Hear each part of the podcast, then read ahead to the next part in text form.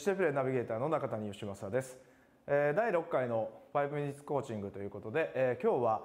問題が起こった時にですねどの部分をフォーカスすればその問題を簡単に解消できるかという話をビデオでリッチがしてくれてます、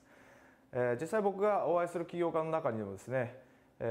同じ問題を繰り返し繰り返し起こしてしまうという方が非常に多いように感じています。その中でですねその問題というのはですね、え本当にフォーカスすべき部分になかなかフォーカスできていない。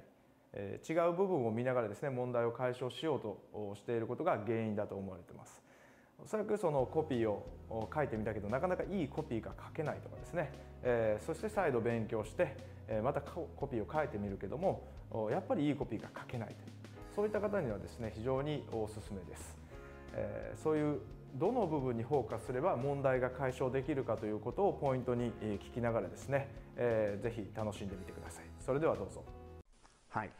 こんにちは、リッチ・シェフレンです。今日は過去のセミナーで話したテーマをさらに発展させましょう。覚えていますか？私たちはよりよく学ぶ方法、よりよく考える方法、そして最終的にはビジネスをより早く成長させるためのより良いアイデアを考え出す方法について話していました。以前話したことは学ぶことはプロセスであるから他のプロセスと同じようにそのステップを分析したら必ずつながりが弱い部分が見つかるということでした。プロセスの中の一つのステップがプロセス全体の進展を遅らせるのです。学習においてもこのつながりが弱いステップが知識の応用や知識を吸収、特定、さらには記憶する能力を妨げています。さて今日は皆さんが私に教えてくれた問題点について話しましょう。皆さんの大半が問題点はプロセスの最後の最後に来る知識の応用面だと教えてくれました。どのようなプロセスでもどこであれ機能していないプロセスがあったら通常はそのすぐ直前のステップを調べてどこでうまくいかなくなったのか理解する必要があります。このことを知っておきましょう。つまりほとんどのプロセスの場合機能していないステップがあったら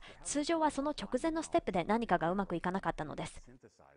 ですから知識を応用するのに苦労していたら通常は情報を正しく統合しなかったことが原因になります。それではどうするべきかお教えしましょう。今後は何かをする方法を学んでいたら、学んだことをプロセスにして表しましょう。つまり、知識を応用するためにどう取り組むかをステップごとのプランにして表すのです。そのことが重要な理由は2つあります。最初の理由は、自分がよく分かっていない分野をすぐに把握できるからです。学習したらすぐに把握するようにします。それは重要なことです。第一に、記憶に鮮明に残っているので、その時点で何がよく分かっていないか把握できます。もし把握できなくても、自分がたった今学んだ学習材料のどこに戻ればよく分かっていない知識のことが書かかれているか分かります。ます。それが第一の点です。第2に、学んだことを統合してプロセスで表すことによって記憶することが容易になります。自分が得た情報を忘れないようにしたかったら、自分が表したプロセスとよく似ているものについて考えるようにしましょう。つまりよく似たプロセスが他にないか考えるのです。他にもそのプロセスとよく似たことをやっていませんか？このように言う理由は人間の脳は関連性によって機能するからです。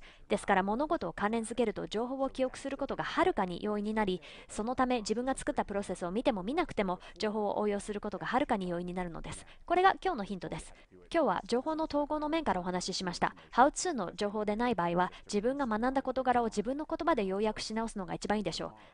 もし皆さんがこれを YouTube で見ていたら登録してください。Facebook で見ていたらいいねを押したりコメントしたりするだけではなく友人たちとシェアしてください。私はメッセージを届けたいのです。以上、より高い利益のためにリッチ・シェフレンでした。はい、えー、いかがでしたでしょうか、えー、コピーが書けないとかセールスレターが書けないと言っておられる方はですね、えー、ぜひですねその1個前のストーリーボードの書き出しがそもそもできていないとかですね、